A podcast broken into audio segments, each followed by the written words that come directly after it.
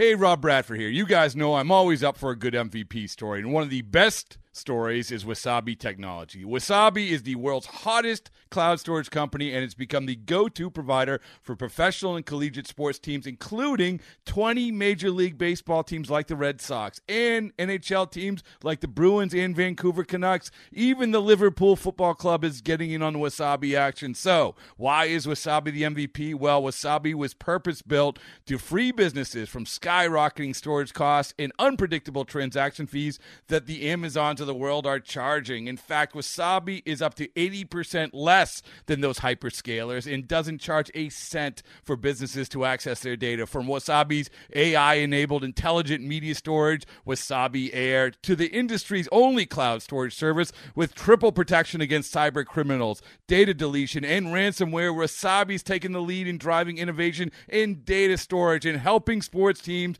to unleash the power of their data. Wasabi, another Boston-based championship team. The pitch, a swing and a drive, deep left field. Welcome to the Countdown to Opening Day show, presented by Amren. That ball's hit hard and deep to left field, backing to the track, to the wall, and it's gone! It's a grand slam! Now, Matt Pauley, Mike Claiborne, and the Countdown to Opening Day show, presented by Amren. Wainwright picks out the sign. The pitch is swung on a miss. Throw to second base, strike him out, throw him out, double play. On the Cardinals Radio Network. Welcome into another edition of the Countdown to Opening Day show here across the Cardinals Radio Network alongside of Mike Claiborne. My name is Matt Pauley. We are recording this week's show from Cardinals at Nation Restaurant and Bar inside of Ballpark Village and Busch Stadium. Going to be very busy here in about a week and a half with the Winter Warm-Up going on, but we got a lot of things to talk about today. Claibs, as always, good to see you. Good to see you as well. And I hope the holidays went well for you and your family. Everybody have a good time? It went really well. We tricked our 4-year-old daughter to thinking that New Year came at 8 p.m. and then we got her to bed. Now you're thinking. Yeah. YouTube is a wonderful thing. I got to tell you, I'm at that point. I spent New Year's Eve out of town, and I seldom do that. But, man, I got to tell you something. I was yawning pretty good at an earlier stage than midnight, but it was all good. And, you know, I've always been a believer that holidays are meant for family and friends to be able to convene and just kind of exhale a little bit. So it was good for me. But, also once we get past the first of the year, the next thing that comes up is the warm-up, the caravan. Here comes spring training. We watch guys play catch for about a week or so, and then we start playing games. And I look at the games in three different phases. The early phase of just getting out there and playing. The second phase of really starting to evaluate what you have and trying to go a little longer. And then the third phase is going longer and formulating your team, not only your team, but what Memphis is going to look like and what Springfield is going to look like and what Peoria is going to look like. And those final 10 games will really be an indicator. And then we play those two games in Arizona against the Cubs, and then we open up against the Dodgers. It'll be here before you know it. This is the time of year where if you're a free agent player, I think you start to feel that urgency. Yeah. We saw Harrison Bader sign a one-year deal with the Mets earlier today.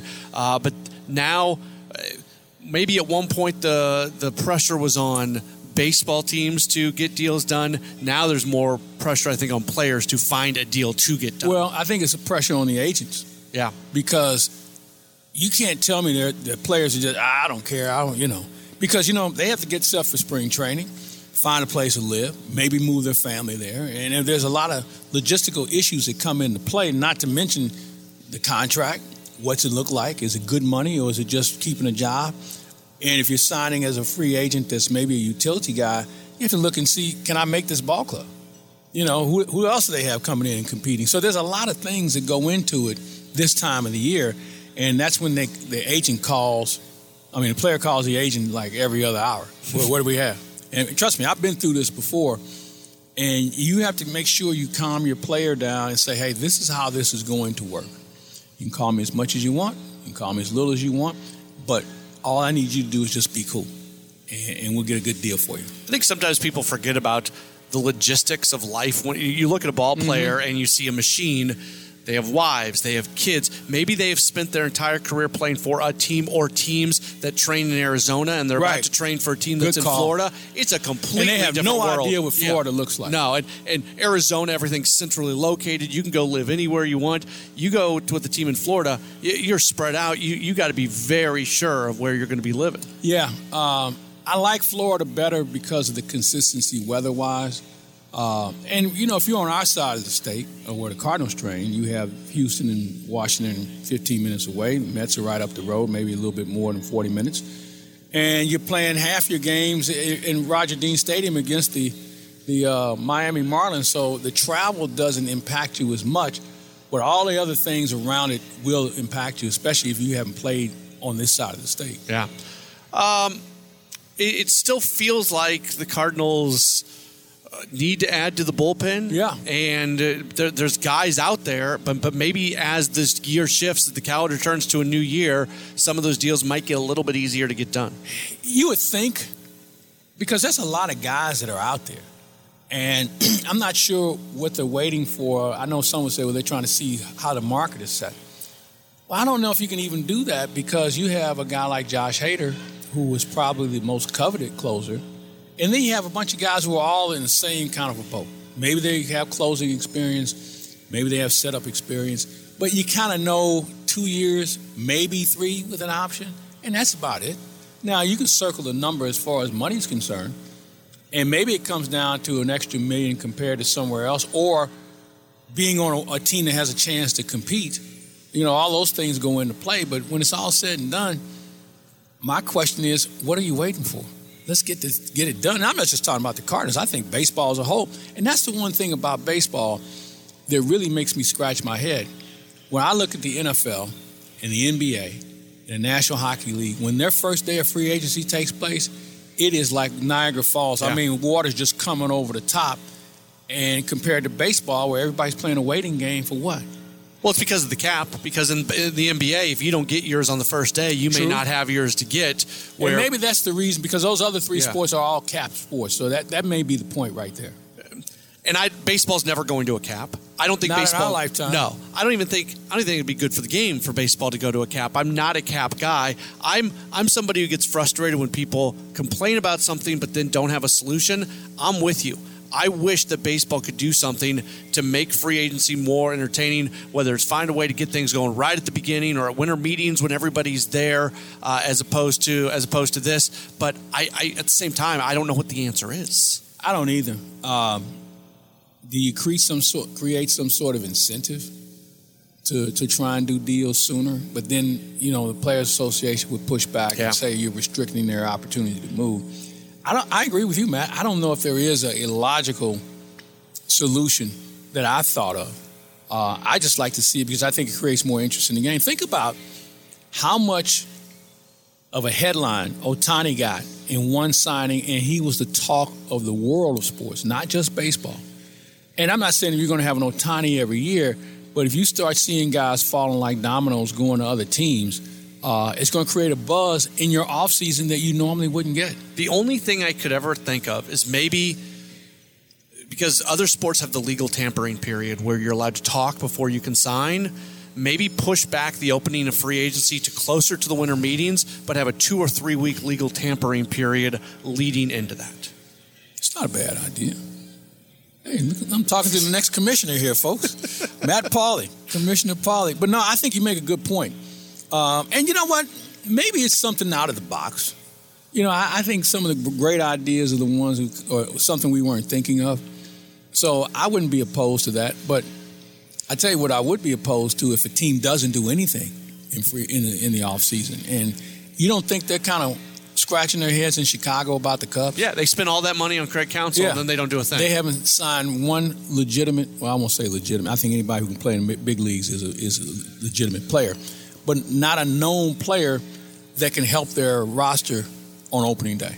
That's Mike Claiborne. I'm Matt Pauley. We're going to be joined by Ricky Horton for most of the show today. Ricky Horton. I've heard that name somewhere before. No, that's another Ricky Horton. I'm sorry. Let's see. Baseball, he does? Yeah, he does some baseball stuff. I think you work with him on occasion. That guy. Okay, I do remember him now. I haven't seen him in a while. He's going to join us in just a moment. It's the Countdown to Opening Day show on the Cardinals Radio Network. Now, back to the Countdown to Opening Day show, presented by Amren on KMOX. Welcome back in. It's the Countdown to Opening Day show across the Cardinals Radio Network. Alongside of Mike Claiborne, my name is Matt Pauley. We have a very special guest with us, former Cardinals pitcher, now part of the Cardinals Radio Network. He is Ricky Horton. Ricky, good to see you. Good to be with you guys. You know, the winter is a long time to kind of pass the time when you're waiting for baseball season to start, but us talking shows me that it's right around the corner, Claiborne. Well, considering we had an earlier start on the off season, yes, you're right. You're absolutely right. Good point. We have been off way too long, but it's getting closer. And really, I think, Ricky, for me, it really starts this weekend or next weekend with the Winter Warm-Up and the Cardinal Caravan. Yeah, all that starts in January, and it's all fun stuff too. And I think it's kind of you get just get immersed in all things Cardinal during that time. Yeah. And the, you know, it's the Caravan number one, and it's going out and seeing all the Cardinal cities that carry Cardinal baseball and the Cardinal Radio Network and just getting to be with people. I always say that the Caravan is my favorite thing that we do during the year because we really get in touch, and you and I will be together, Claves. We get in touch, Matt, with Cardinal fans. I mean, real Cardinal fans. I mean, you follow people on social media and you realize you're going to get maybe a harsher viewpoint there. But when people who just love the Cardinals, they just, you know, can't wait to get good news about the Cardinals, and they want to be positive. And yes, it was not a good season last year. We all know that, but they're going to still be out there. They're going to be loyal and say it's still our team, and let's just keep going. Yeah, and you're right. Everybody's optimistic at this point, and hopefully we'll be the bearer of more news by the time we get to those places. Maybe there'll be an addition here or there. Yeah.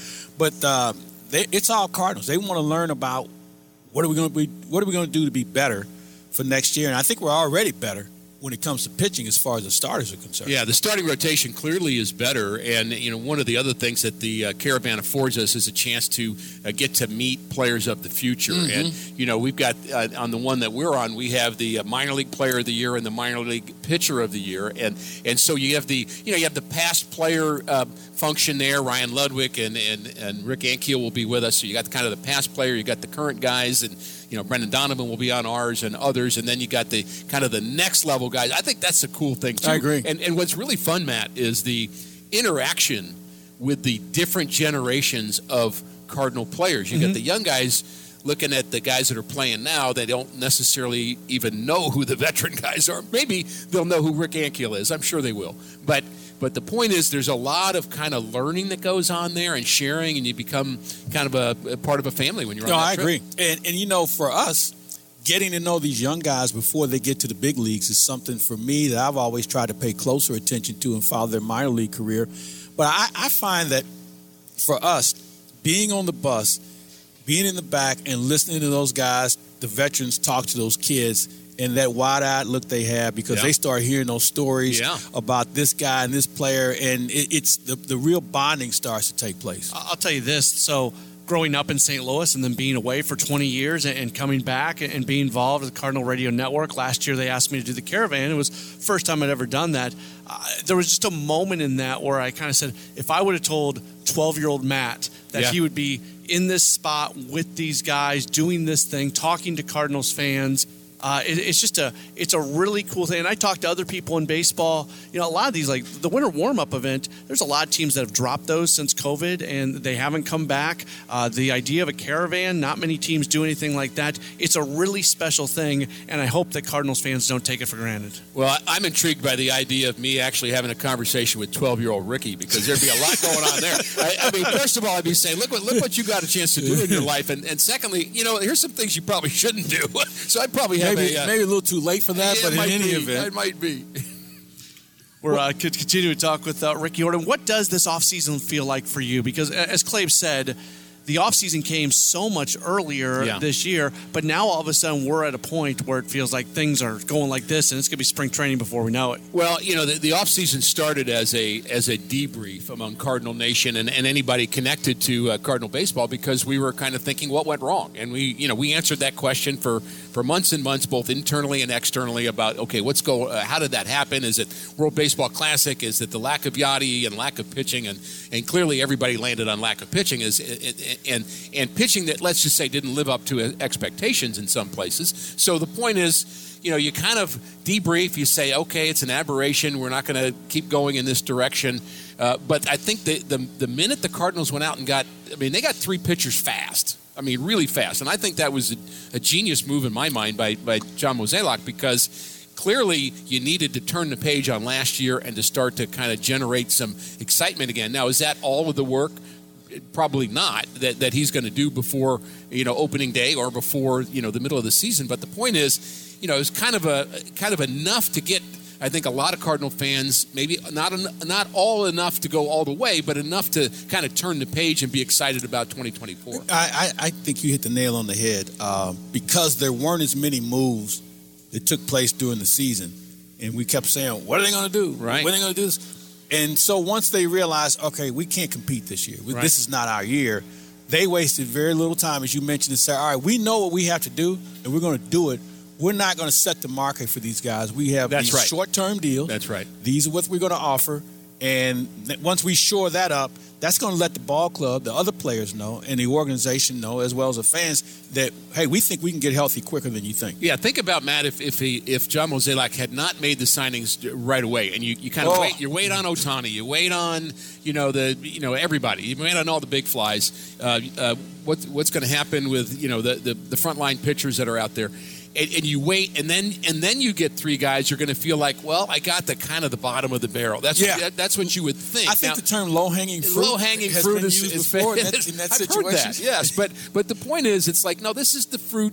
This may not be the prime fruit in the market, and it wasn't, but it's the fruit that we think will get us back on track again, and I think that's the message that has been delivered. There was a gamble involved, though. Katie Wu from The Athletic sat down with Mo, and it was a really interesting piece that she wrote, because Mo basically admitted that he was trying to get those first two pieces done as quickly as he could to see basically how much was left to then go get Sonny Gray. And they were late on Sonny. They got in at the very last second, and luckily for the Cardinals, he wanted to be here. But that was a gamble the way they did it, and it's a gamble that ends up paying off. Well, it's always a gamble, because, you've got rumors out there. Of course, the Ohtani thing became quite a spectacle of what's really true and what's not. And, of course, living in our culture today, you have to be a little discerning about kind of who you're listening to and what's going on. But the point is, it's high-level negotiation. And when I say high level, I mean a lot higher than our contracts. Oh, there's no doubt. So the point is, this is like big money for a guy like Ohtani, and so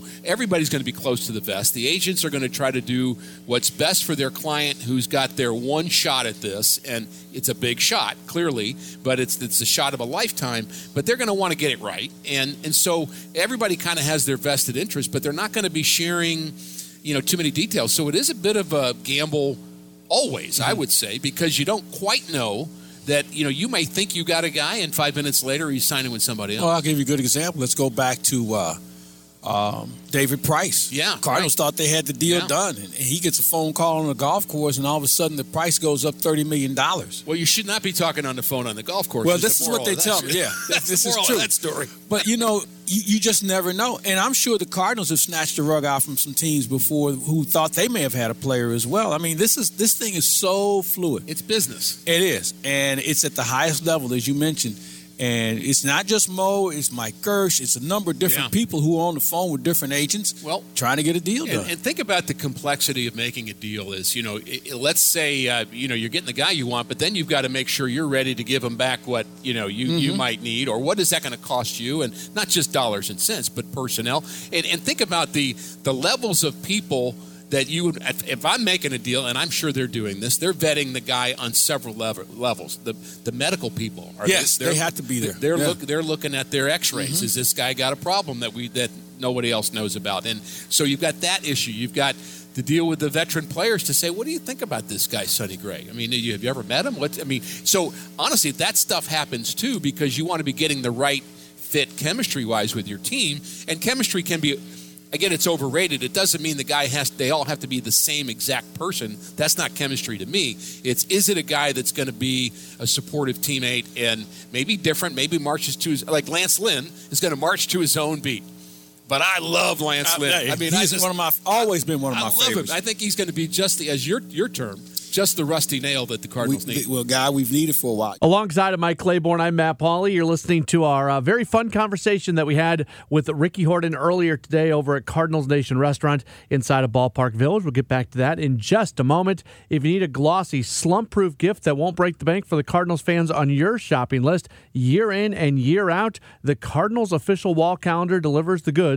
Order it at 314-345-9000 or visit select area retailers, or you can just go ahead and win one right now by being caller number 5 on the Countdown to Opening Day Show contest line. That's 314-955-1120. 314-955-1120. You're winning yourself a calendar. This is the Countdown to Opening Day Show on the Cardinals Radio Network.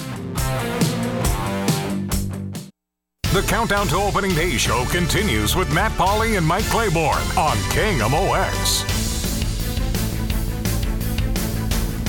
Welcome back in. It's the Countdown to Opening Day Show here on the Cardinals Radio Network. Alongside of Mike Claiborne, I'm Matt Pauley. 2024 Cardinal ticket packs are on sale now and start as low as $55. Choose from 5-game or 10-game packs, all focused around high-demand games and top promotional items like the Bobblehead Pack, Weekend Pack, Opening Day Pack, and more. For all the details, visit cardinals.com/packs. We'll rejoin our conversation with Ricky Horton as we continued the conversation, which we recorded earlier today over at Cardinal Nation Restaurant and Bar inside of Ballpark Village. The discussion moved to a place of what teams do when they think about bringing in players. You talk about vetting a player, and you're right. They're looking at the medicals. They're looking at the contract. But you know what they also should do, and I think you brought up character. Yeah. I'm talking to the clubbies. Yeah. I'm talking to the clubhouse guys from another team to see, hey, what kind of guy are we getting? What kind of guy is he in the clubhouse? You talk to other players who may know guys who know a guy. And at that point, then the circle gets bigger, and then word may get out in what you're trying to do. But if you don't vet these players, and we've seen some guys go through organizations that weren't properly vetted, and everybody was looking at each other saying, who thought this was a good idea? Yeah. And I don't want to give too many names, but there's some guys from different teams, not just the Cardinals, that you kind of scratch your head about. Well, you know about that on the inside, but you don't want to be the one that's out there saying, oh, this guy's a bad guy. That's not, nobody wants to actually say that publicly, but if you're talking about investing in them, you know, it's like investing in real estate. You're going to check everything about the property, the neighbors, and the foundation, and all everything. You're going to be sure about all the details, and I think part of the details are what is this guy like? Who was the greatest clubhouse leader when you were playing that you ever had as a teammate? Oh, I had so many good ones, but I would say that the very best one was Bob Forsch to me, because Bob was funny, and he was also strong enough to tell you stuff that that you might not want to hear, but he would tell you because that was his job, and you learned that Bob Forsch was going to tell you some wisdom, and you need to be ready for it. Bruce Sutter was like that too, and there were several others. But I remember the day, one of my first days in spring training, and that's coming up soon. We'll be enjoying sunny Florida before too long. But one of my first days of spring training, I'm running sprints in St. Petersburg, Florida, with Kevin Hagan, who was another young pitcher, friend of mine, minor league guy. Pitched a little bit in the big leagues with the Cardinals, but not long. But Kevin and I are running sprints, and we're running in a group. And in our group was Bruce Sutter and I don't know who else, maybe Jeff Lottie, let's just say. But I know Bruce Sutter was in our group. So we're running poles back and forth, and there are Cardinal fans kind of watching us. It's maybe day after pitchers and catchers report. Maybe it's day two. And Bob Forsch came up to me, who I barely knew. Yeah, 2 days I've known him. He walks up to me and he goes, let me ask you something. Do you think those fans over here are here to see you? And he said, who do you think they're here to see? And he said, and I said, well, Bruce Sutter. And he said, okay, so every time you run and you're 20 yards ahead of Bruce Sutter because you're hustling, you understand what you're doing? You're showing him up. Don't do that again. Next time you run over there, he finishes before you. So I'm geared up you know, I'm thinking, yeah, I'm in the big leagues, I'm going to work hard. It's like, nah, I'll work hard on my own time. Exactly. But don't show up your teammate. And it was an odd lesson to learn, but I think there was you learn the pecking order. And that was just one small example of many, many things I learned from Bob. You know, it's interesting you talk about him, because I think the real clubhouse guys are the guys who can work every corner of the clubhouse. Yeah, no doubt. Not just the pitchers. 100%. He may be talking to the Latin players. He may be talking to the infielders. I mean, because every clubhouse has one thing in common. They're all different people. That's right. And if you don't have the ability to work every element of a clubhouse, then you're not really that leader that you think you are. I love what you're saying there, because I've never quite been able to articulate it, but... You know, there are people from the outside that look at a clubhouse and say, you know, the Cardinal clubhouse is, you know, it's not a very good one, because you got all the black players in one corner, you got the Latin guys in the other corner, you got the pitchers over there in one corner. It's like, I never thought that was a problem, because the deal is you have common interests, you have whatever that is, might be music, it might be positional, like you play the same position, it may be the language with the Latin guys. So, of course, the Latin guys are going to want to talk to each other. I mean, when I played in Dominican, I couldn't wait to have a conversation in English because I wasn't doing it all day long. So the point is, that's not a split clubhouse, but it can be a split clubhouse if there are not people that are joining all those groups together. And I think what you're talking about is very important. And whoever that is, it could be a pitcher or a player or a coach or a manager needs to be conscious of that. But I've never thought that, you know, we're different. I mean, people are different. And there's nothing wrong with that. But, you know, make sure you're pulling the same direction. Yeah, see, I want the room to be different because, A, I'm going to learn something about somebody else that's going to help me be better. B, I'm going to have a reason to play for each other. You know, and I think that's important, because if everybody's just like me, we have no chance to win. Well, if you want to learn something, go sit in the corner with the Latin players. You'll learn Spanish. Exactly. Whether you like it or not. You learn the bad words first. And here's the thing, just from being a minor league baseball broadcaster for as many years, I remember when I was in doing low-A baseball, all the Latin American players... and this was before Major League Baseball took care of housing for players in the minor leagues. Right, which I'm glad they do now. It's a great thing. All the Latin American players would get one little apartment, and there'd be 8, 9 of those guys in there. That way they had as much money left over to send it home. That's a different life experience than the first-round pick out of USC. So here's another thing they do, and you know this, but they would buy a car. They'd all get together and buy a car for like $500, and they would all pile in this car, and then at the end of the summer, they'd leave the car in the middle of the street and just take off. I mean, it was just, you know, it isn't really funny. It's sad that was their existence. So I had an experience in the minor leagues. My first year being in St. Petersburg, Florida, and with the Cardinals High A team. I was in the back of the bus with the Latin guys. I just loved to hang out with them. I enjoyed the music. I enjoyed the learning Spanish and all that. And I started teaching one of the players English because he was not very good at English. And we actually had textbooks in the back of the bus, and we would go through the colors one day. We would go through verbs one day. And I'm, you know, I liked him. We were buddies, and so he's learning English, but I'm learning Spanish as we do this. So I'm loving this. And we had a guy in the front of the bus, and he stood up and he said, he literally said to me, he said, "Stop talking Spanish back there. You need to be, this is the United States. You need to talk American." I'll never forget this. We need to talk American? What is that? He didn't end up being a general manager or anything. He was gone. I think he was mad because he was a left-handed pitcher. And you had his job. And I had his job, and he was not long for the Cardinal minor league system. But that's a bad chemistry thing. That's the whole point. And it isn't even – it's about talking – our team. That's really what it is about. It's about being a teammate, and he obviously didn't get that. Well, when I was again in low A, the Royals, who I was working with, they had English classes for all the Latin American players that they had to go to twice a week. I don't know if the average fan realizes players from other countries, especially Latin American countries, what they go through as their process coming up.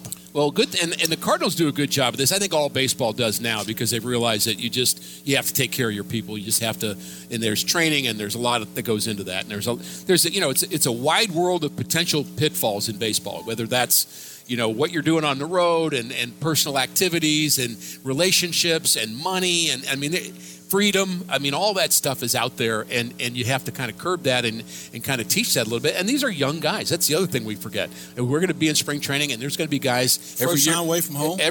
First time away, exactly. We're going to look at guys, and Claves, you know, we do it. And Matt, we every spring training, you look at a guy and go, he looks like he's 12. Exactly. Because the older you get, you realize that they're not much. They're closer to 12 than I am. And so I'd say I have neckties older than most of these guys. Right, you do. And you realize that you can't. We always say, how can a young player do something so stupid?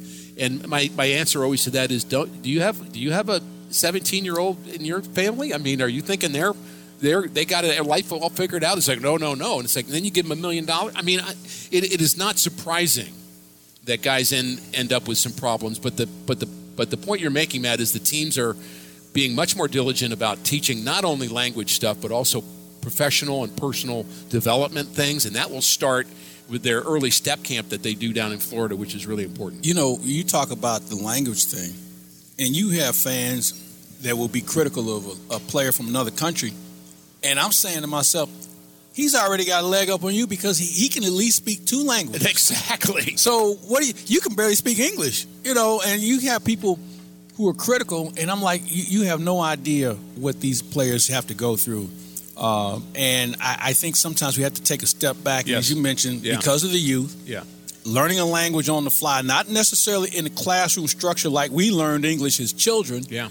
It's a real experience that a lot of people don't really appreciate. And English is not that easy to learn. You got a lot of expressions that don't really make sense, and mm-hmm, and if you start talking about doing an interview, and you know, guys certainly, you know, there's a baseball language, like you could say, you know, they're gonna know how to say, bunt, yeah, my arm didn't feel too good, and mm-hmm, it's you know, and then, you know, people listen to him and they go, boy, he just doesn't.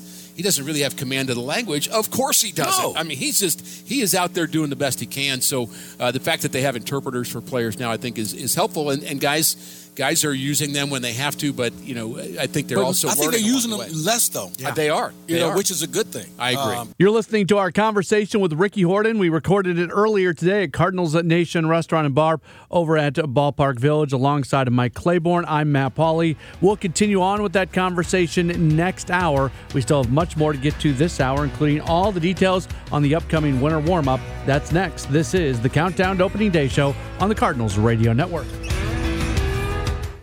Now, back to the Countdown to Opening Day show, presented by Amren on KMOX. It's the Countdown to Opening Day show across the Cardinals Radio Network, and you can be one of the first fans to catch the Cardinals at Spring Training 2024 in Jupiter, Florida. Cardinals Vacations makes it easy by being your one-stop shop for spring training travel. Make your plans today. Call Cardinals Vacations at 800-892-7687 or online at cardinals.com/vacations. Coming up next weekend, January 13th, 14th, and 15th at Busch Stadium and Ballpark Village, it is going to be the annual Winter Warm-Up event. Earlier today, I got the chance to speak with Michael Hall. He is the Vice President of Community Relations for the Cardinals and also the Executive Director of Cardinals Care.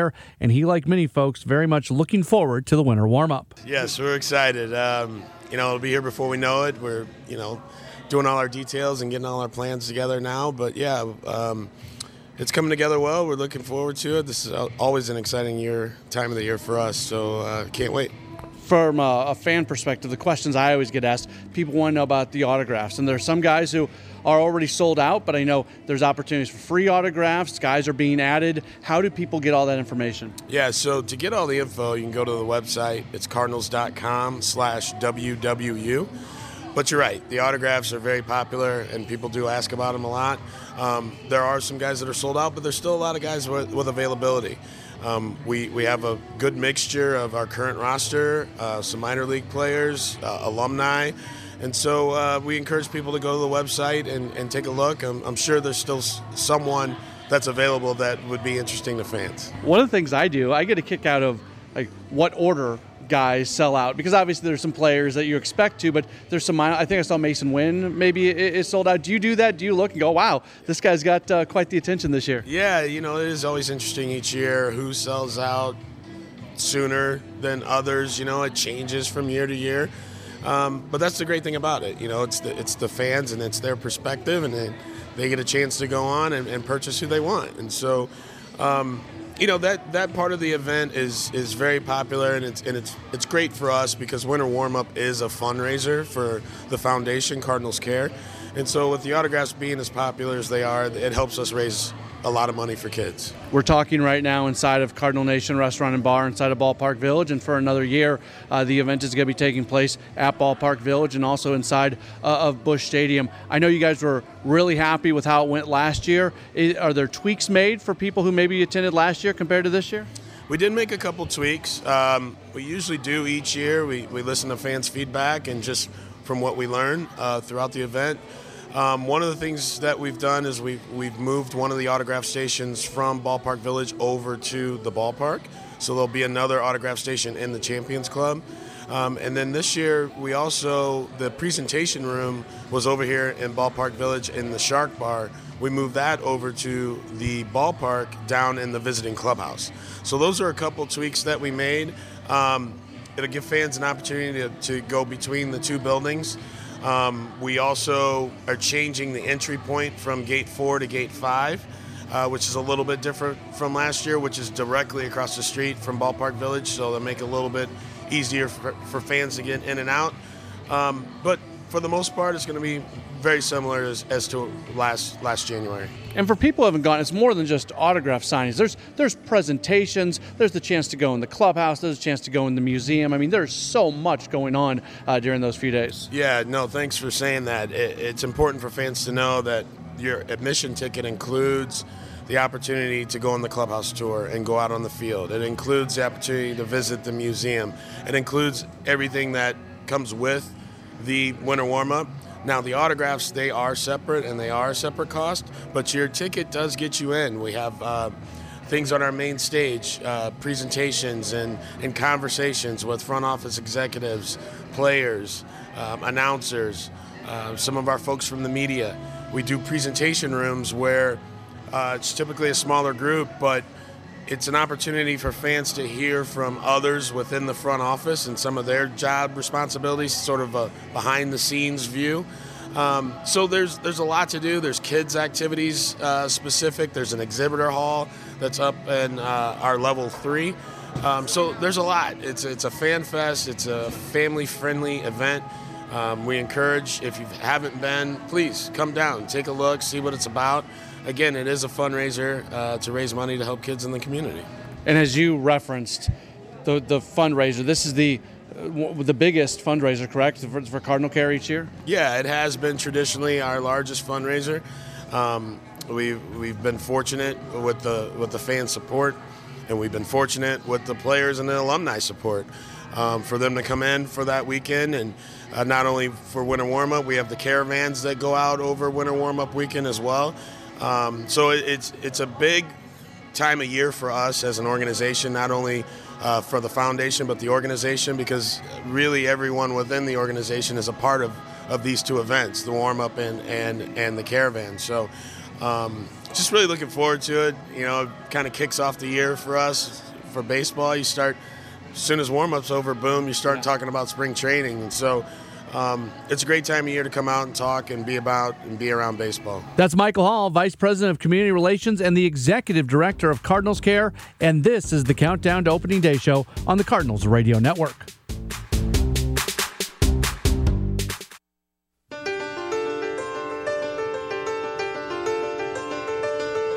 We continue on with the Countdown to Opening Day show across the Cardinals Radio Network alongside Mike Claiborne. My name is Matt Pauley. Single-game all-inclusive tickets for 2024 are on sale now and start at just $55. All-inclusive tickets feature complimentary food and drinks, plus a great view of the game. For more details, visit cardinals.com/all-inclusive.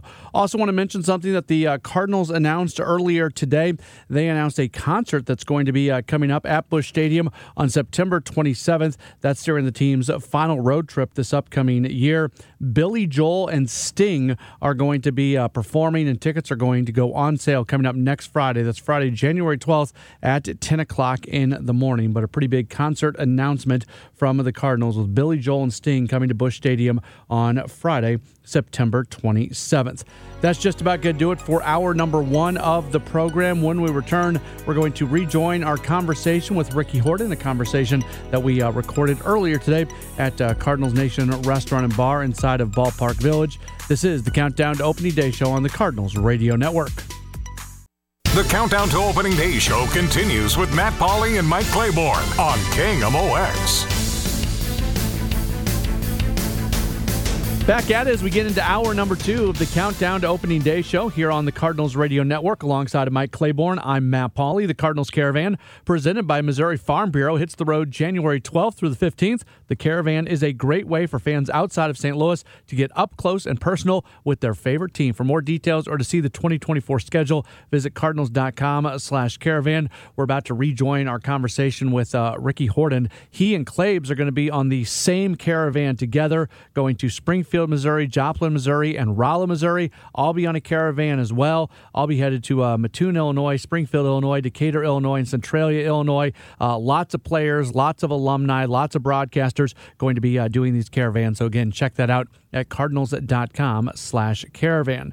As we do continue on with our conversation with Ricky Horton, the conversation kind of shifted to the international aspect of baseball and how there are so many players from other countries, players who speak other languages, but how that language barrier, language gap, whatever you want to call it, maybe does not exist so much. We had a couple of interpreters who basically spoke for the whole team. Yeah, right. And now... yeah.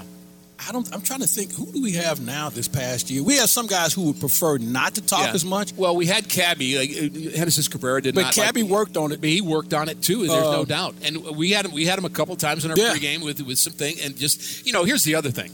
If you speak the other language, you know what questions. You don't go up to Hennessy Cabrera and say, I've been contemplating the variety of pitch selection that you've been using over the last fortnight. I mean, exactly. Can you tell me? It's like, what? I mean, you have to speak words that are easily discernible for somebody that's learning. Because they hear them. Yeah. Exactly. And that's a trick. Now, you played with Fernando. I sure did. Now, apparently he knew English better than some of the guys who were born in this country. And no never doubt. Let on that he knew how to speak English as well as he did. Fernando had that sly little smile to him. And he just... he always knew what was going on, and he always pretended he didn't, and he did that for his own edification. He knew everything. I mean, honestly, he spoke English perfectly, and I got to be pretty close with Fernando. I love Fernando, and he was a Cardinal at one point. Yeah, I remember. He's one of the. I think he finished with us. Think about the list of people that we could come up with that were Cardinals, and people say, really? Yeah, they played with the Cardinals? I mean, we've had a lot of short-term visits from some pretty famous baseball player. My all-time favorite memory of Fernando as a Cardinal, they're playing the Brewers, and they're playing it's a throwback jersey game, so they're wearing the baby blues. Oh, boy, that couldn't have been a good look. Fernando comes out wearing the baby blue, and I think he really struggled that game, if I remember correctly, but I remember watching that game on TV and going, that jersey was not built for him. That's not right. That's bad karma, wasn't it? It's funny we talk about the language issue. We had a player with the Cardinals who was locker next to a guy who spoke Spanish, who was from the Dominican Republic, and they got into this really spirited debate where it was not going well. And as the guy who spoke Spanish walked away, this guy was saying some very unflattering words to this player, not knowing he could speak Spanish. Oh. And he turned around and aired him out in Spanish and in English. And everybody in the clubhouse looked, and the only people who knew he could speak English was myself and Carlos Martinez. Okay. We were the only two that knew he could speak Spanish fluently because he played winter ball every year. Interesting. And the look that guy had on his face that he. So isn't this the cool thing about baseball? I mean, baseball is such a unique sport, and I enjoy watching basketball, especially college basketball, and we all love football, and but there's something about baseball that it's really a world game. Yeah. And it didn't used to be. Global. So when we have a World Series, we are really having a World Series now. And the fact that the Cardinals have a player that I've not met yet who's from the Netherlands, I'm looking forward to meeting him, a pitcher, Robersy. And that's right. And here's a guy, I just was reading about him this week, a guy that, he was his father was a player, and he couldn't find anybody to play. I mean, he was just so good, but there was nobody around him that is actually playing baseball. So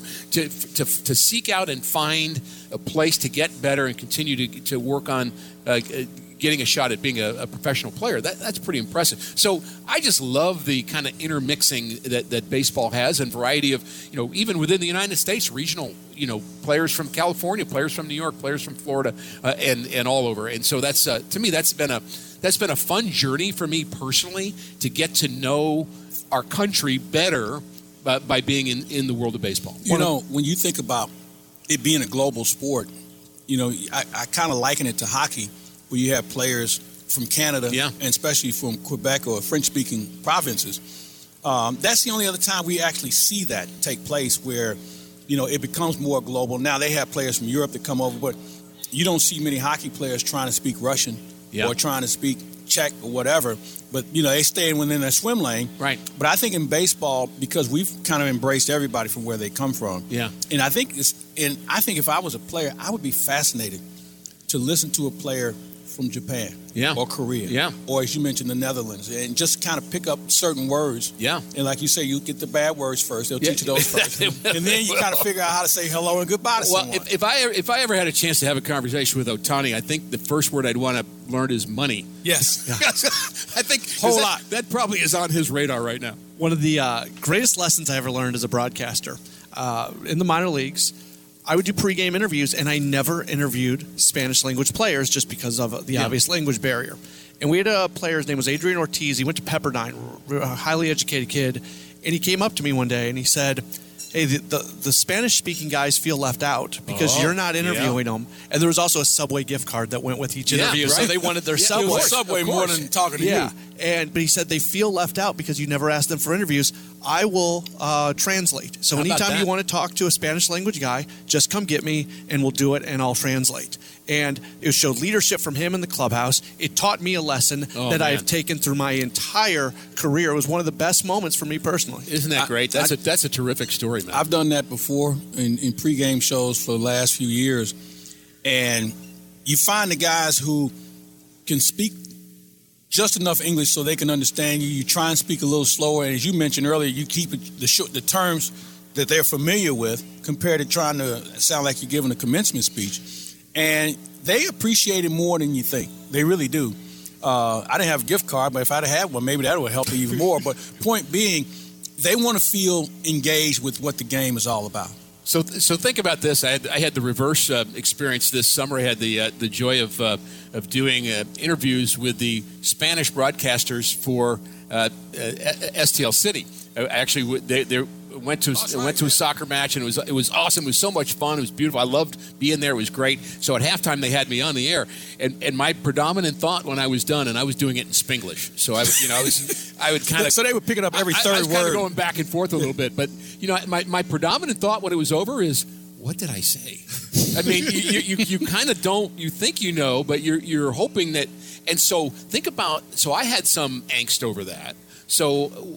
What about a player that is from another country that realizes that they're trying to sell themselves, they're trying to brand themselves, market themselves, that they want to get it right too. So I think that's just on us to try to help them do that the best we can. As we talk about international players, let me get your thoughts on what we saw with Ohtani and also Yamamoto. Yeah, so I think what we saw was a greater confidence, and you go back 10 years for the idea of signing somebody from Japan or somebody from South Korea, and you're kind of going, well, how's that going to translate to the United States? How do we say, okay, they're the Cy Young Award winner? And even back to Darvish, let's say when Darvish signed, it's kind of like, I think he's going to be really good, but maybe it's because he's pitching there, or even when the Cardinals signed Miles Michaelis back, it's like Michaelis had made a great leap by playing overseas, but is that going to translate back? Is he going to be the same guy that he was before he left? Or so there was a little more unsurety. What I see now is great confidence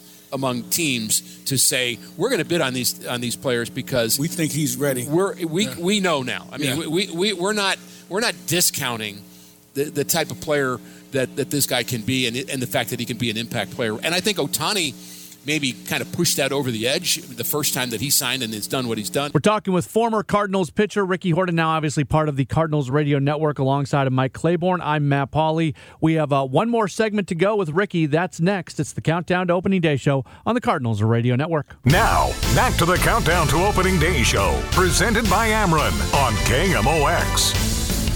This is the Countdown to Opening Day show here across the Cardinals Radio Network. Alongside of Mike Claiborne, I'm Matt Pauley. Earlier today, we were over at Cardinals Nation Restaurant and Bar inside of Ballpark Village to have an extended conversation with former Cardinals pitcher, current broadcaster, Ricky Horton. As we continue on with the conversation, we were talking about Shohei Ohtani. And for Ricky, he thinks very highly of the Japanese superstar. In my mind, you know, I'd have to argue the best player ever to play the game. I do believe that, and you know, Babe Ruth, hard to argue against Babe Ruth. It's hard to argue against the gold standard on what we built on. Yeah, that's right. But you know, and maybe it doesn't matter. It's apples and oranges anyway. But the point is, you know, Ohtani is doing things that nobody on the planet can do, and I don't know. We're going to find somebody that can do that in the next 50 years. You know, when you talk about Ohtani, we had Harold Reynolds on at the winter meetings, and he started to talk about the first time he actually saw him in person in spring training and the things he could do with power, the things he could do throwing from the outfield, and just the little things. And it's kind of like when you have that generational type player, or like for us, when McGwire would take batting practice and everybody would stop what they're doing to watch him. And I guess that was the same way with Ohtani, because people had not seen. When Mike Trout tells Harold Reynolds, you got to see this guy. Yeah, right. I mean, we're talking about the guy who was considered the best player in the game telling somebody else, no, you need to watch this guy. If you think I'm something, you ought to pay attention to him. And when you have those guys, you should take a deep breath. And when they came to St. Louis this past season, we didn't have a lot to look forward to, but I was looking forward to watching him and every move he made. And he was fascinating to watch. And when I would get a chance to see him up close and personal. We will. Opening day, in fact. That's going to be hot ticket. And you don't have any tickets for that. I hope I have one in the booth, actually, is what I'm hoping for. But it's going to be an awesome day. Here's my take on Ohtani when I've seen him. Don't know much about him as a pitcher. I've not really seen him pitch like a whole game. And we're going to have to wait, of course, for another year before that's going to happen anyway. But the at-bats that I've seen him take, it's almost as if he's taking batting practice against big league pitchers. So a normal hitter taking batting practice has a nice smooth swing and knows where the balls go. And he has such, I'm going to say, great vision, but great plate awareness. And it looks easy for him to hit the ball. Especially that pitch low and away. I mean, he can crush anything. I mean, that's the one pitch that it stands out to me that I've seen him go the other way with power. Yeah, exactly. And so I as a pitcher, I watch him hit and I say, you know, can I walk him? I mean, honestly, you got to think that, because I don't know where to get him out. I mean, I have not. You watch certain guys, you can say, okay, you can get him out if you do this, and you know. Might not get it there, but I got an idea. But with him, I wouldn't even know what the idea was. Well, let me ask you. That's a good point you make. So, do you think he'll lead the league in walks? Because I don't know who's going to hit behind him. Well, I know this. He's not better than Ohtani. And when you look at that Dodger lineup, they're really good 1 through 6. Yeah. Those 7, 8, 9 guys, I think I take my chances with. Yeah. So the question is, do you take your chances with the guy behind him compared to? Well, let's say it's Will Smith. I mean, Will Smith is you take your chances with him, but he's not a bad hitter. No, he's not. He's been an all-star, for goodness' sake. So it's not as if he's he's a double-A player. I mean, this guy's a good hitter and a good player. So I just think he's gonna create a really good year for whoever hits behind him. No doubt. I mean, I think that's going to happen. And so I just. Because they're going to get in a lot of situations where they have to throw that guy strikes because the bases are going to be loaded. You're going to give them RBI opportunities. And, you know, I mean, we're not that far removed from an era when we watched Barry Bonds being walked with the bases loaded. Now, I agree. Think what you want about Barry Bonds, and maybe he should be in the conversation as one of the great players, and you can asterisk him if you want. But the point is, he was walked with the bases loaded in his big league career, and you know, not many people are going to get that treatment. But that might happen with Ohtani. I can see it happening because you have managers today who really like to push the intelligence envelope. Oh, right. Okay. Right. They want to remind you that they're pretty smart. Well, they have intelligent people that are helping them push the intelligent envelope. And he's speaking on behalf of all of them. There might be a piece of paper telling them to do something. There's a committee of intelligent people. Exactly. But, you know, I think we'll see it. I don't think there's any question. and that'll be give us something else to talk about. Yeah, well, there's always something to talk about, Matt, in baseball. And that's that again. One of the joys of the sport is the depth of it, and you know, it is. You know, to me, you can explain the game simply. You hit, you run, you throw, and whoever has the most runs wins, and people can enjoy the game that way, and they can just come to the ballpark from wherever people come in from all over the Midwest to watch Cardinal baseball. It's a cool experience. So you got that. If you want to analyze it deeper and deeper and deeper, there's always another level, and that's, to me, it's a thinking person's game. Yeah. You don't have to overthink it. But if you want to, there's great joy in that. Well, I love the fact that with technology now, if you really want to get in and you're watching a game on GameCast, using StatCast and things like that, they'll tell you what pitch was just thrown. If you want to learn about sequencing of pitching, you can do that now. Where when I grew up, I could look at the gun and say, okay, it was 95 miles per hour. That was probably a fastball, but I didn't know what was being thrown. So there's the ability to learn more about what's going on. Yeah, it's one of the favorite things that I've back in the day used to do on the TV side and post-game show is you take an at-bat and you try to explain whoever it is, why Adam Wainwright threw fastball up and in, slider down and away, curveball, changeup, fastball in, fastball away. What's the sequence of that? What's he thinking? And you can break down, first of all, the fact that he's throwing the corners in all those cases and changing speeds. You can see the change of, and maybe the first fastball is 92 and the other one's 89, and that's part of changing speeds too. But you also can make the point of what it means to change what the batter is looking at. I mean, your vision, is a tricky thing. And if you throw every pitch away and that's all you're looking at, your eyes are trained there, you're going to get better at hitting that. And even if it's just a foot on the other side of the plate, that looks different to a hitter, and that's part of the game. You hit on something. Hitters adjust. Yeah. Okay. And I'll give you a good example. When Aroldis Chapman came up, he was throwing 100 miles plus, and everybody was like, oh, my goodness. Nobody's ever going to hit this guy. Right. And for a little bit, they didn't. But once guys started to see that fastball enough, guess what? They started turning that thing around, and it happened to Chapman. It happened to Jordan Hicks. It's happened to a lot of guys over the years. Who kept throwing fastballs at 100 miles an hour, and if it didn't have any movement on it, they were going to get hurt. Well, they've stopped saying, "Oh my goodness," and they just they've realized bring it on. They bring it on, and they've trained their eyes to that. And I'm not sure who said it. I'm thinking it might have been our great friend Mike Shannon that used to say a player can hit a bullet out of the gun if you give him enough reps at it. I mean, just to be able to see it over and over and over again, it is an amazing ability that hitters have that, the three of us don't have. No, that's why we're doing this instead of making $70 million a year. That's right. There's a documentary out there called Fastball, and it's really good.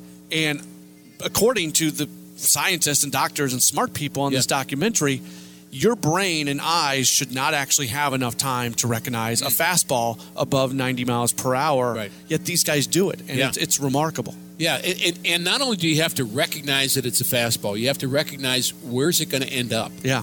Where's it going to end up when it's at the front of the plate? By the way, if you can make contact with it, that would help. Yeah, and the first thought that goes through your mind is it's 90 miles an hour. My brain can't contemplate where it's going to be, but I want to make sure it's not going to hit me. So that's step number one. You want to get that one out of the way. Mm-hmm. And all this takes place in, at one point, I know the number was 0.49 seconds, but I'm probably lower now, maybe 0.45, let's say.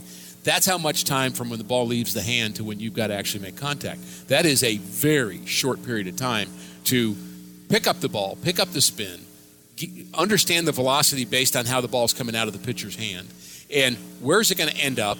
Is it going to hit me? And is this a ball I can handle or not? I mean, that's a lot to think about in less than half a second. Snap of a finger. Yeah, you're right. We'll start to wrap things up here with Ricky Horton. What's your biggest question going into the season for this team? Cardinals bullpen is my biggest question, and I don't think they're done figuring out what the bullpen's going to look like. But I will say this about every baseball team in our era of baseball now is I think there's a lot of people that aren't sure about what their bullpen is. It's actually. You look around baseball, there's a lot of people that have a good year one year and a bad year the next year. The relievers I'm talking about. Get off to a bad start, but then next year you're really good. I mean, I don't think Giovanni Gallegos, we saw the best of him this year. And I'm a big fan of him. I love Giovanni, but he lost something with his slider, and it just he became. I think he had some nagging injuries. He may have had injuries him a little bit. And it, the pitch clock, World Baseball Classic, all those things come into play, and players are there's a delicate thing going on in your mind and in your heart when you're pitching at that level. So when you get in a flow, it's easy, and then it's not. And so maybe it'll be easy for him. Maybe he'll have a great year. But the point is, you don't really know. I think there's a lot of teams that don't really know who's going to emerge. And is there another arm out there that the Cardinals are going to get? I think so. But I think right now, status quo, that's the area that needs to be worked on. Now, the fact that the Cardinals have all of these starters, there's going to be a lot of potential starters. If you throw in, say, Liberatore and Thompson as an example of guys that are not top five guys anymore because they went out and got new guys, and are they candidates for the bullpen? Is Steven Matt's going to go back to the bullpen again? I mean, that's possible. I don't think it's projected at this point for Steven, but the point is he looked pretty good out of the pen, throwing 97 miles an hour. And, maybe Thompson when he first came up, looked really good out of the pen. So who knows? I mean, there may be a kind of a diamond in the rough there that you already have. You're just looking to explore that. Has the bullpen role changed? Because I look at the Dodgers, and they made all these acquisitions. You have Ohtani, you have Glasnow, yeah. You have some other good pitchers. But none of those guys have a lot of innings on their arm. Yeah. So that means your bullpen is going to be more active than ever because you're going to probably see guys in the sixth inning instead of the seventh. Same thing I would think would be the Cardinals. You have some guys who are longer in the tooth. They're going to give you 5 hard ones, perhaps 6. But all of a sudden, you're making a call. You're going to use 3 to 4 guys every night. And I think the most important thing to constructing a bullpen now, which was not even a thought years ago, is you need to have several guys in your pen. Let's say 3 guys in your pen that have options. Yes. And what does that mean? That means you can't be all veteran guys. No. You got to have a 27-year-old that throws really hard, and you'll use him, and he'll throw really hard for a couple days, and then you send him back to Memphis until you need him again. And so your bullpen's not 8 guys. It's 12 guys or 11 guys. And I think that's what works now. I think other teams are doing that. Tampa Bay certainly does that very well. The Dodgers have done that well over the years. And I think we'll look for that, I think, for the Cardinals in 2024. I think they'll do it as well. Ricky, this was great. Thanks for coming out and doing this. Good to be with you guys. Always good to see you, sir. And we'll remind all of our listeners in Cardinal Country, you and I will be where next week? Where will we be? We're going to be in Springfield, Missouri. We're going to be in Rolla. We're going to be in Joplin. And we're going to be with a lot of future Cardinal players. Yvonne Herrera is going to be there. Sonny's going to be with us. We'll tell that story with him. And of course, Brendan Donovan and Brian Ludwig, Rick Ankiel will be with us as well. So it's going to be fun. That was our conversation with Ricky Horton, former Cardinals pitcher, current Cardinals broadcaster. That was a whole lot of fun. Hopefully, you've been tuned in for the last hour and a half or so as we had an extended conversation with him, and always enjoy being able to talk to him about many, many different things. Don't go anywhere. We've still got a lot more coming up. It's the Countdown to Opening Day show on the Cardinals Radio Network. The Countdown to Opening Day show continues with Matt Pauley and Mike Claiborne on KMOX. Back at it, it's the Countdown to Opening Day show here across the Cardinals Radio Network. Still playing back some of the conversations that we had during the winter meetings when Mike Claiborne and myself were out in Nashville. We've got one of those coming up in just a moment. Right now, I do want to remind you, though, about the 27th Cardinals Care Winter Warm-Up coming to Busch Stadium in Ballpark Village January 13th through the 15th. Admission tickets include access to the Cardinals Hall of Fame Museum, an exclusive tour of the Cardinals Clubhouse, and many more family-friendly activities. Learn more at Cardinals.com/WWU. Chris Townsend has been connected to the Oakland A's for quite some time, and he is the host of their A's Cast Live. We were set up next to him at the winter meetings in Nashville, and sat down and talked with him for just a little bit, and he was obviously very happy and very excited to be able to do an interview on the Cardinals Radio Network. It's great to be on your show, and of course to be on this historic station. I know how big the St. Louis Cardinals Radio Network is, and what the Cardinals mean to our game. Truly one of the great franchises, not in baseball, but in American sports history, when you think of all the great success of the Cardinals. And it was great meeting you, and now I can bug you during the season and bring you on all of our shows. Yeah, absolutely. So I'll tell a story. We had a Cardinal Radio Network banner that was up, and it was getting into your shot a little bit. And I worked really hard to tape this thing up, so I was not going to move it for you. As much as I like you, I was not going to move it for you. And then the hotel people came up to me and said that I was not allowed to have anything taped on the wall, so I had to take it down. Well, it was really odd at the start of the meetings because when they put us in between the Cardinals and the Cubs, I thought, uh-oh, we could have something ugly here.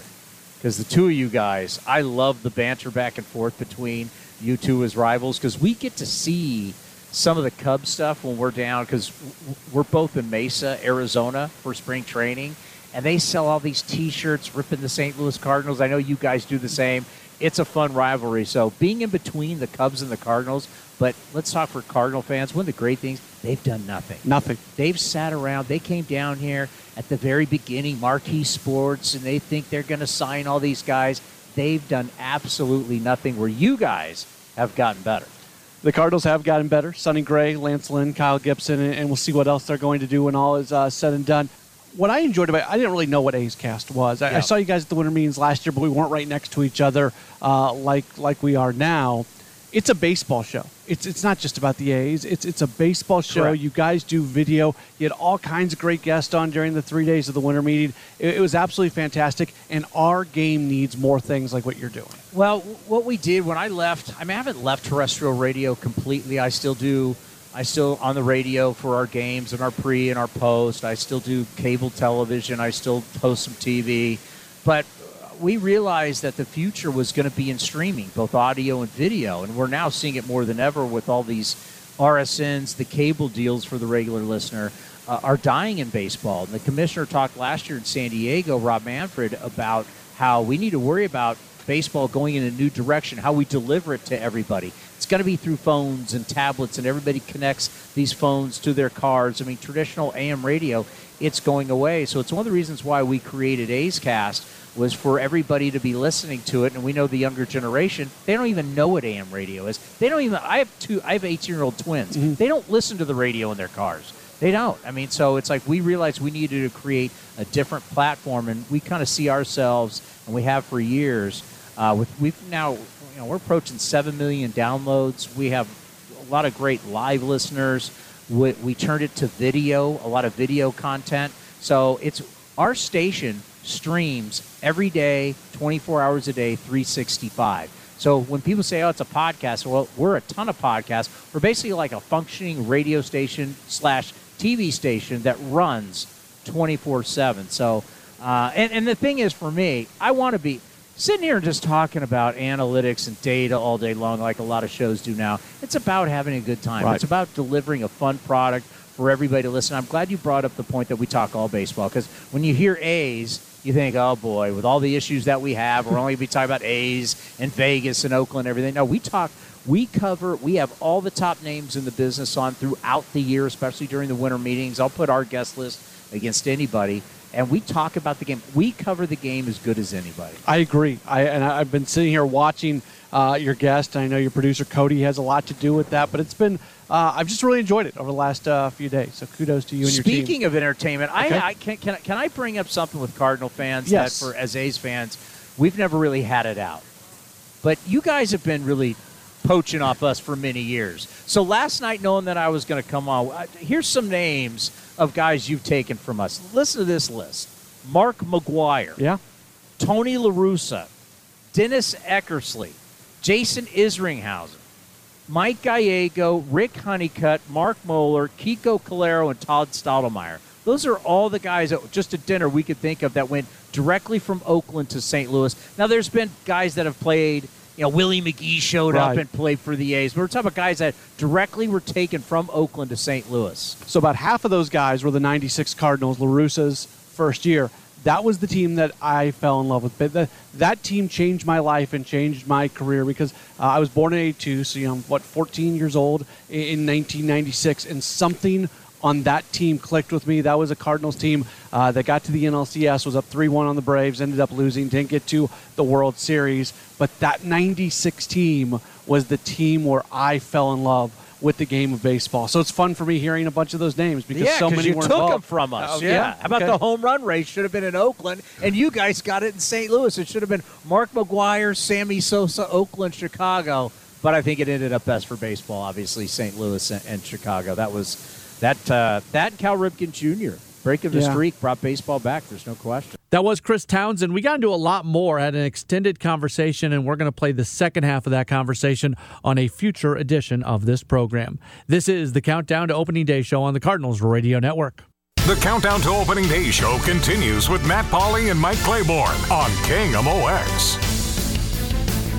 We're back at it on the Countdown to Opening Day show here on the Cardinals Radio Network alongside of Mike Claiborne. I'm Matt Pauley. One non-baseball thing that we learned earlier today, Claibs, Billy Joel and Sting are going to be coming to Busch Stadium on September 27th. Joe Buck was the one to make that announcement earlier today. I think that they hit a home run with those two for a couple of reasons. I mean, you know, Billy Joel's been on a retiring tour for, 5 years now? Yeah. At some point, he's going to go away. And Sting is one of the most accomplished musicians in my lifetime. And to have them on the same stage or appearing on the same night is one that we should truly step back and appreciate. Because for me, I'm a little older. I just don't see as many great musicians as I used to. Technology's had a lot to do with that. But when you can see those two on the same stage and same night, you got to take advantage of it. Where are we at? Of course, we're going to be on the road that day. Yeah. I don't know where you're at. Well, maybe that's a trip you're not going to take. Well, you never know. You never know. I'm going to look that up as we speak. So my theory, I've heard other people say this, and it makes a lot of sense. The music industry. We're in San Francisco. Okay. It's not a bad trip.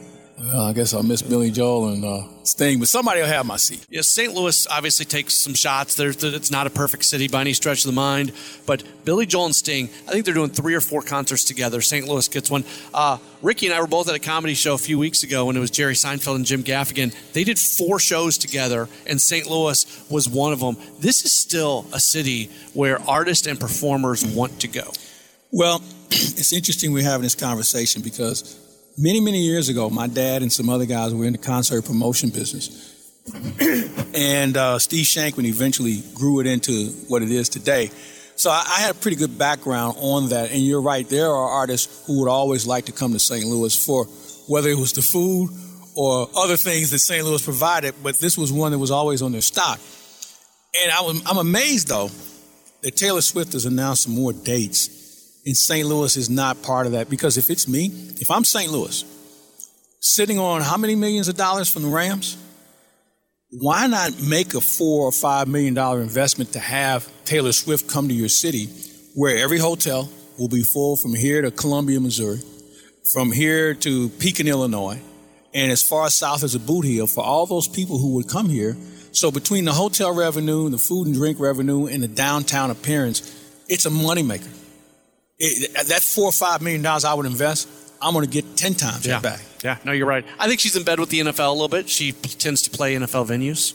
Well, that makes sense, too. Yeah. That makes sense. And I wouldn't be surprised at some point if they have a bigger relationship down the road. Yeah, I would think that's the case. So we'll talk more about this next week, but we certainly want to get this on the mind of people. Winter warm-up in about a week and a half. Also, Cardinals Caravan. You and I are both going to be out on Caravans that weekend. This is the chance for Cardinal fans. If you are listening to us right now, we're going to be close to you in somehow, some way. It's your chance to connect with the team. And come on out. We have plenty of question and answer opportunities. Doing some autographs and things of that nature, just meeting and greeting the folks. And we'll all have a good time. And I enjoy the bus rides with the guys. But when we hit those towns, we're looking forward to meeting people who believe in what the Cardinals are all about. And we'll make sure they go home feeling better about the team. I feel better about it already. I would even feel much better if I had some news to take with us when we go on this Cardinal Caravan. And you never know. You never know. You know what you realize, though, when you do these caravans, when you do winter warm-up? We get stuck sometimes in the Twitter world and sports radio callers and things like that. We love those people, but they don't represent – I'm trying to be nice, Claibs. We love those people, but they don't represent the fan base. They really don't. Overall. And, you know, we used to always talk about a sports talk show may get 5% of all the listeners and callers. Those calls may represent 5% of everybody else who's listening. So they really have a murmured voice, in my opinion. So I love to just listen to people talk. But more importantly, I like to make sure I dispel the rumors and the myths that they hear because they were reading somebody who's never at the ballpark, who's writing stories. And, Matt, you know what I'm talking about. You see these stories on the internet, and you know they're not true. You're in the clubhouse. And I'm trying to figure out who these people are who are never around, who can write such scathing articles about things they really don't know about. Well, I love the callers. I'll get a caller say how bad the clubhouse is, or Ollie's lost the clubhouse. Yeah, and they go, I didn't see you in the clubhouse earlier today. Where were you? And how would you know? Yeah. Because none of us in the clubhouse, when it counts with regard to his communication, none of us sit in the dugout. Yeah. None of us know any of those things. And for those people who insinuate that this is the case, they're 200% wrong. Mm-hmm. And that's the unfortunate and frustrating thing about what goes on, which is the reason why I'm glad we're able to get out and address some of those issues down the road. Next week, Chip Carey is going to be our featured guest. Chip Carey will be here. I talked to the Chipster yesterday, as a matter of fact. You He's call him the Chipster to his face? I call him anything. Yeah. Okay. Yeah, I've called him a lot of things, but I call him a great friend more than anything else. And he's looking forward. I think he's coming in a day early. And we'll hang out. So, as a matter of fact, he and I are driving to Florida together. Mm. So we're leaving at the crack of dawn after we come back from the caravan that Sunday. And we're going to drive. We may drive straight through because we're going to go to his place. He lives in St. Augustine. And then we're going to go to my place in Jupiter. And then we're both going to go down to Fort Lauderdale and hop on the Cardinal Cruise with our significance. So you got this down. Been doing this a long time, man. I got it figured out. You know what? I can't get a lot of things right, but I get this time of the year figured out to the T. So I'm looking forward to that. Well, this was a fun show, Claims. We'll see you next week. I can't wait. We'll be all revved up, ready to go for the Cardinal Caravan, the Winter Warm-Up. Folks, come on down to Winter Warm-Up. It's all under one roof here at the Lowe's. And they got off to a great start last year, and I expect it to be the same this year. And normally, there's something else we ought to bring up. Normally, when the Cardinals sign or trade for a player, they normally do it before the winter warm-up. Yep. So who knows who might be showing up next. They like them. Hey, you get that autograph signing. There you go. That's good for Cardinal Care. That's Mike Claiborne. I'm Matt Pauley. Thank you so much for being tuned in to this week's edition of the Countdown to Opening Day Show on the Cardinals Radio Network.